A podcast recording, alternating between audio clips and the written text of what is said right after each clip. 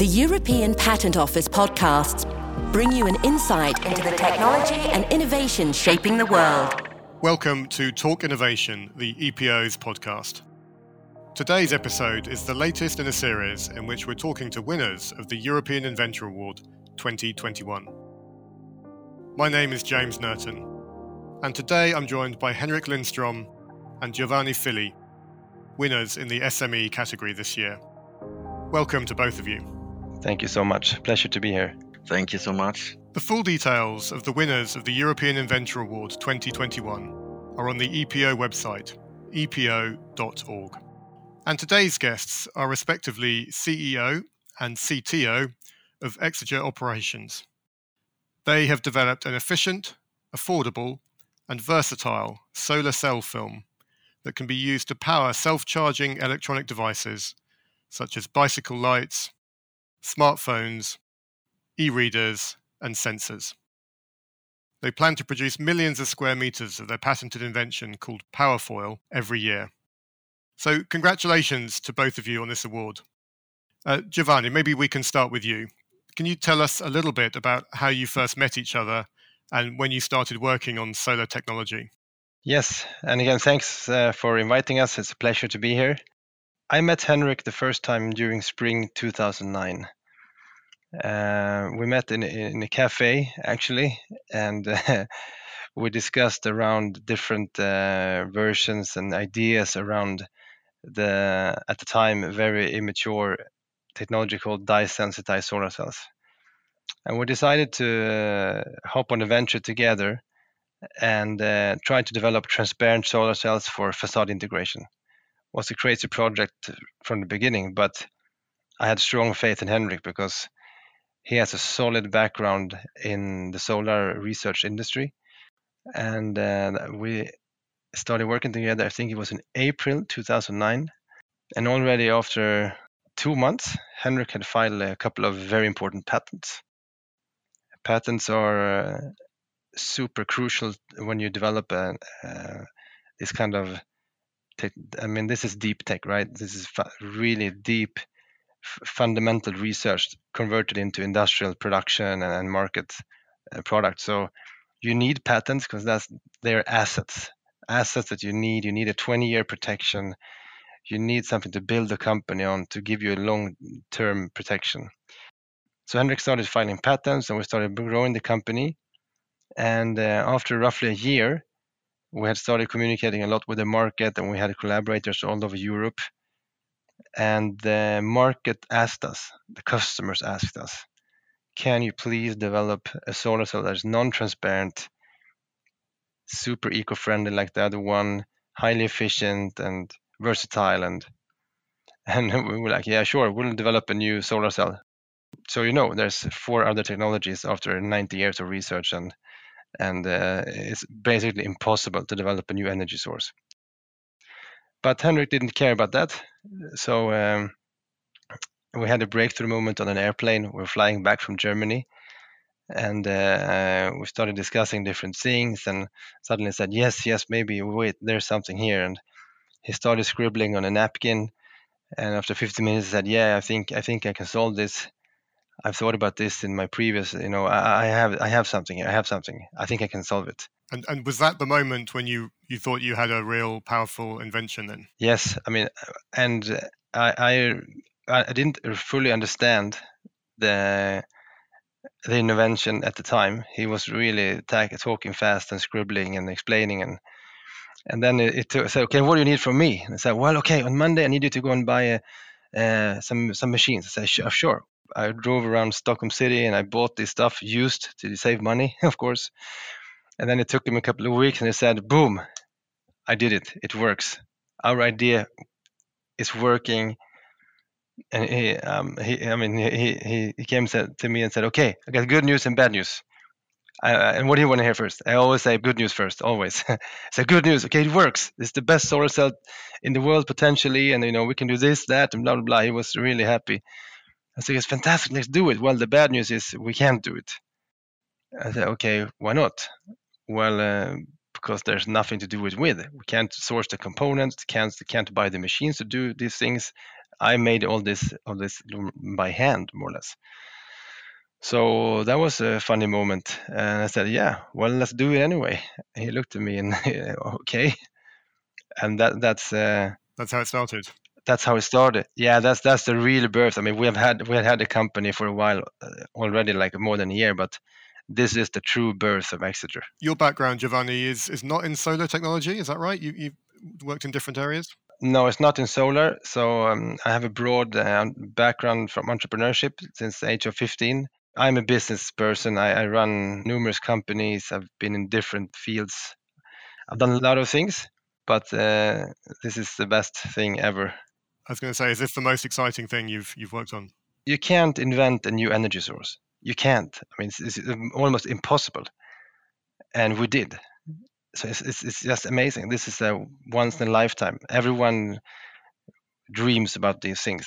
And now here we are in the factory. We are 220 people running around every day in the factory. Things are going really well.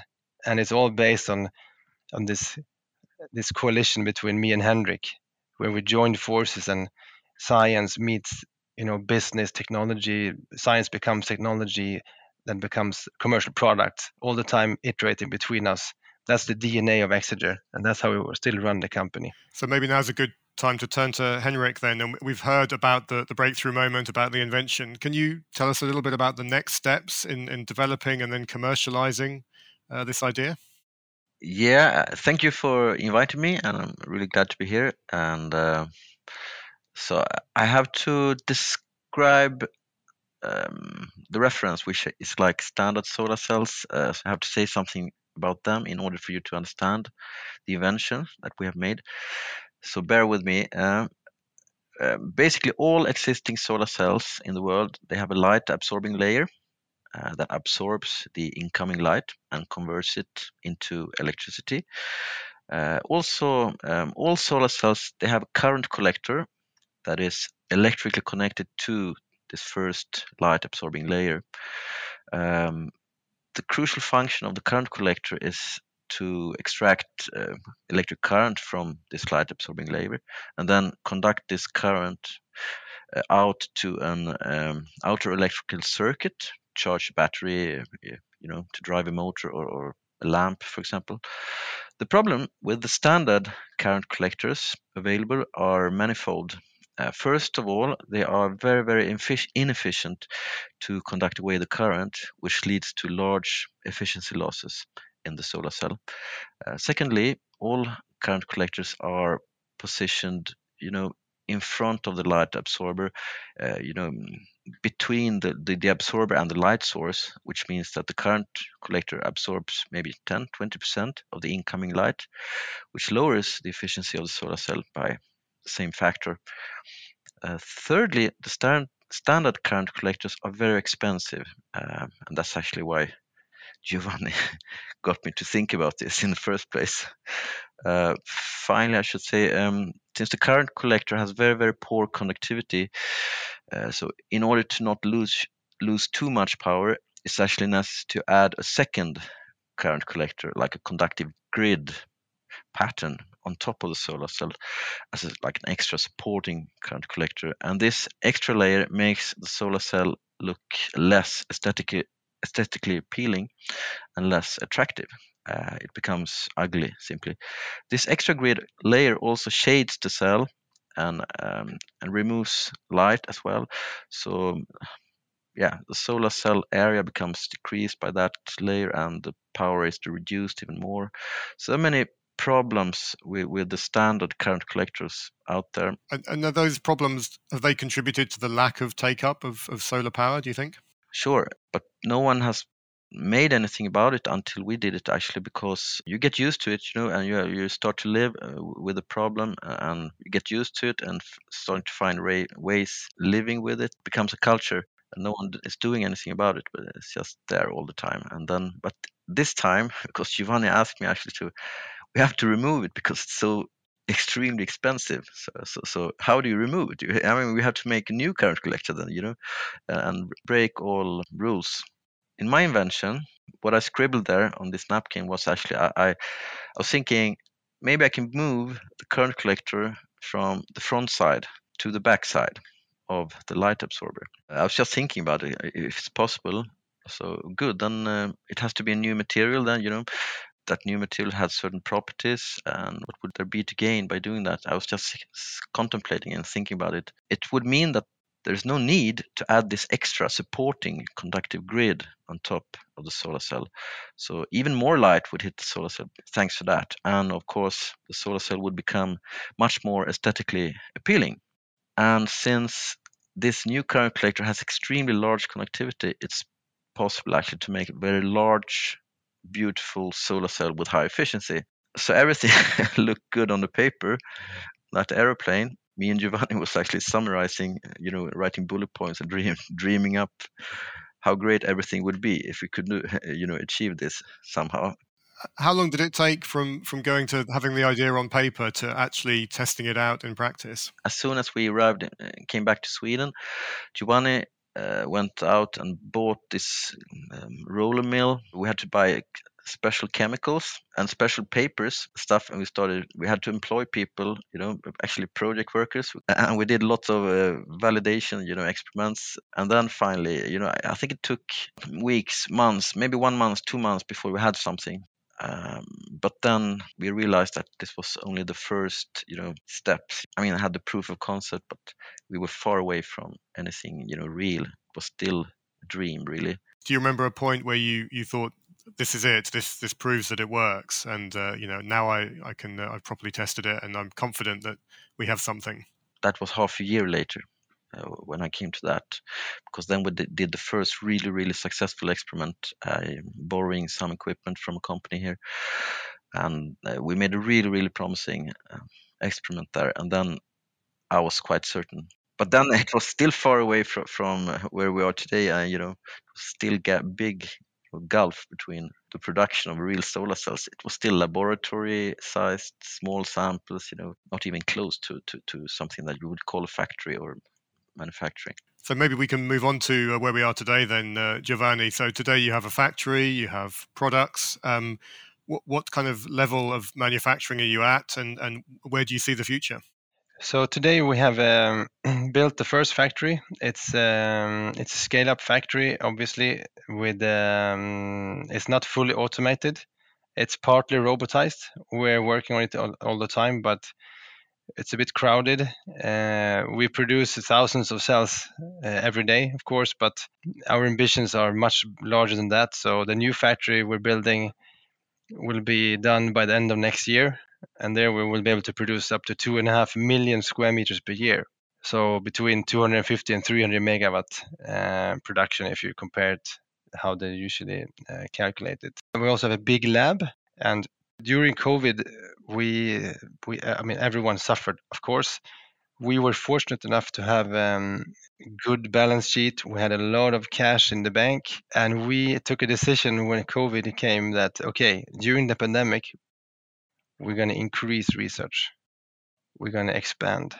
When we come out of this pandemic, we will be stronger than ever. This came true. So during this period of time, we have developed a new technical platform where we're now specialized for IoT, so Internet of Things products, indoor, smart home products, sensors, remote controls, you name it, a lot of products. I can say it now, it's going to official then today in this podcast, first time ever, we will announce that next month, so Q4, we will release our new technical platform where we have increased efficiency with 50%, 5-0. Yes, for indoor, and we see huge market demand, and it is the greatest challenge of our time, and I think we might be the last generation that can actually do something about it. We are now shipping headphones, like thousands of headphones every day. It's a small amount of energy, but it's an enormous amount of devices. And the kind of products that you mentioned headphones, I think helmets is another one, isn't it, already? Where do you think it will go in the future? What kind of products will we see this on in the future? Definitely enormous amount of IoT. All the small devices that are connected throughout the world, indoor, you know, in people's homes. Our targets are the smart home market, so for any person, but also the smart workplace, where we see an increased demand smartness in relation to safety. We need to increase the safety of workers throughout the world, like smart work helmets, smart hearing protection, smart workwear clothes, where we can assist in increasing safety while, for example, collecting data about health, breathing, pulse, temperature. How is everyone doing? Is someone lying down? I shouldn't be lying down. Someone got hit in the head. How bad was it? We can have sensors there. So a lot of this relates to safety and convenience and cost. A third part, of course, is the cost reductions. You can save a lot of money. Instead of having to go and change batteries in things every year, you can just allow it to use the ambient light and just charge for, it can be for 10 years or whatever. And Giovanni, you mentioned the importance of sustainable technology, and obviously there's a lot of awareness around that now, a lot more than there used to be. But, there have been times when there hasn't been that awareness. I mean, has that been a challenge as you've been building the business? Has it been a challenge to get investment and to get support? Absolutely. Now it's I shouldn't say it's easy, but it's easier than before. When we started working with this in 2009, it was difficult. I mean, how do you tell an investor, you know what, we're going to try and develop a new solar cell? Only 4 times in the world ever that succeeded. We're going to try and do it, and if it succeeds, it's going to take 15 years to develop a full industry, so please give us your money and see you in 15 years. That's of course extremely difficult. Especially in Sweden, being such a small country, we don't have the ecosystem like Silicon Valley, where you have successful entrepreneurs that just pump money back into the system. But I think we managed to explain our vision, and I think the combination of this deep science, extreme, scientific knowledge that Henrik possesses and his team, together with my contribution and my guys, from the business side, we managed to explain and translate the innovations we had at hand and the visions we had. People understand it, they want it, and the largest global pain point, the largest problem in the global consumer electronics industry is the battery. Everyone agrees on that in the whole world, regardless of where you go. So we knew this is a huge thing, and if we can contribute to solving it or part of solving it, that's great. So Henrik, as someone who's worked in solar technology for many years, many decades, I think, are you pleased to see the new awareness now about the climate emergency and the renewable energy? And are you optimistic about how we're approaching these challenges? Yes. I am. To take a practical example, the way you will be using our headphones, there will be an app in the phone, for example, that tells you how you are behaving. It will teach you to charge the batteries in your headphones, so you become energy aware. Just like people are aware of today it's obvious that you don't throw a PET bottle, in the bin, you put it in special places. Aluminum cans, same thing. And this was not the case, 30, 40 years ago. And as we're recording this podcast in September, we've just had an announcement from China, another one from the US, looking ahead to the COP26 meeting later in the year. Do you feel like there's more enthusiasm and more support now from governments and from the politicians for renewable technologies? For sure. I mean, I'm really happy about the Chinese announcement that you mentioned now, and it's becoming increasingly difficult and almost impossible for any politician or large corp not to do something. Climate change is here. I mean, that's just how it is. I think that the combination of these renewable energy sources combined with the big battery factories becoming now in Europe and all over, it's going to become a norm, a standard. There's no way back now. There's absolutely no way back. Everyone needs to take responsibility, and if we can help there and allow people to be responsible without changing their lifestyle too much, I think it's a big step. And then with all the new energy efficiency projects, we see new construction materials coming out, reusing like waste products, making them into isolation materials. There's a lot of good things happening. So I'm positive as well. That's good to hear. And Henrik, as someone who's worked in this area for a long time, did you expect that we would come to this position where it has now been recognized, or did you fear that it would not come about? I didn't think that we would get this far, actually. So, but it looks good. many things have to be done, I think. There's still a long way to go. I mean, I agree, Henrik. I mean, education, you talk about that a lot. We need to do something. We need to educate the people on a much higher degree. Education about science or about the economic impact or everything? No, like climate change, environmental change. It's serious. It's deadly serious, the climate change. We have to do something about it. It's teamwork across the planet. Once you understand things and know things, you learn things, you start to change behavior. And it starts at a very young age, of course. Do you think it's something that should be on the school curriculums? We should all learn about how to look after the climate at the same time as we're like learning to drive or something like that. Yeah, more or less. And that's why we also think that technology can help to drive the change. So if we can, manufacture products that all people want to use, that they love to use, and show them through the app, like Henrik described, we can show people how much they're charging, how much they're gaining just by harvesting the light around them. And it can be converted, an aggregated scale, we can be converted into, how many tons of CO2 have we saved this year, this month, all the users of this and that product. So we need to visualize, we need to collect data, we need to visualize what's happening, what's everyone doing, and explain the connection between what you do and the result on a global scale. So this is interesting. And are you optimistic that younger people today, that the future generations, have a better understanding and a greater interest in climate change? Oh yes.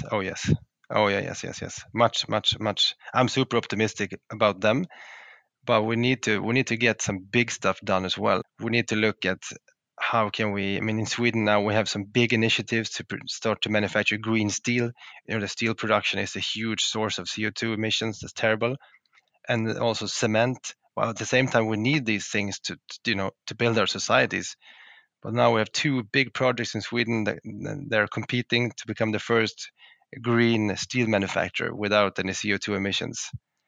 So that will greatly reduce our country's CO2 emissions. So we need the big efforts, the big programs, as well as the things that we do that are small but on a huge scale, many people.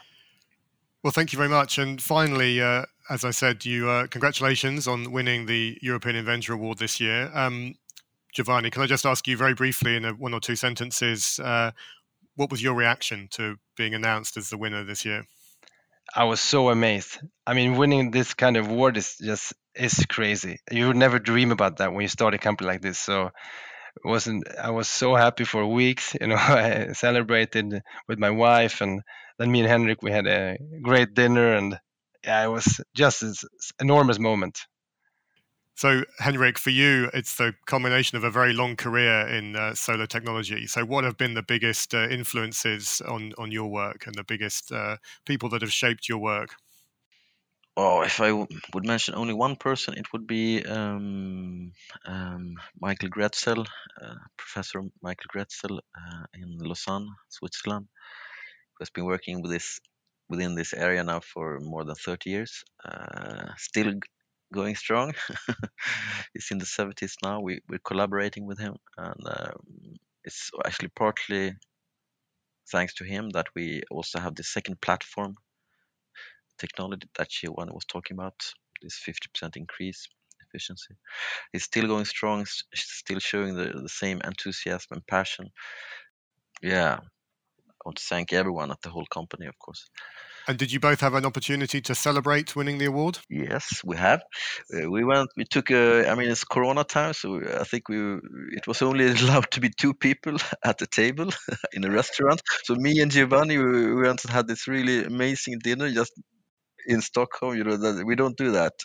We have never done that before, but it was just me, Giovanni, booking a table together, just like a couple, a pair. It was really that was good. Yeah, it was amazing.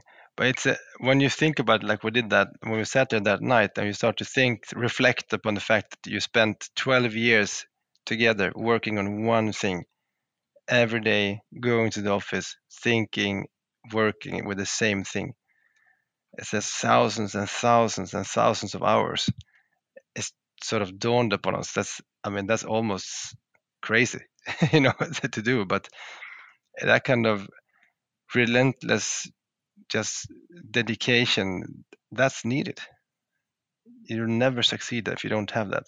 Well, it's certainly delivered results by the sound of it, and it sounds like there's a lot more to come in the future. So we look forward to hearing more about how things develop in the next few years. So thank you very much indeed to both Giovanni and Henrik for joining us on today's episode of Talk Innovation, the EPO podcast. Thanks to both of you. Thank you so much. Thank you very much. And thank you also to everyone who has listened in to today's episode. As I mentioned, this is part of a series of interviews with European Inventor Award winners for 2021. And all the previous episodes can be found and downloaded on the EPO website. And I'd also like to make a final reminder to everyone that you can nominate an inventor for the 2022 European Inventor Award, but you only have until the 1st of October to do so. And that includes for the new Young Inventors Prize. So do have a look at that at epo.org/nominate. And hurry up if you want to nominate someone. So thank you very much to everyone for joining us today, and we look forward to hosting another episode of Talk Innovation very soon. Subscribe to the European Patent Office's podcast channel, Talk Innovation, at epo.org or on your favourite podcast platform. Let's Talk Innovation.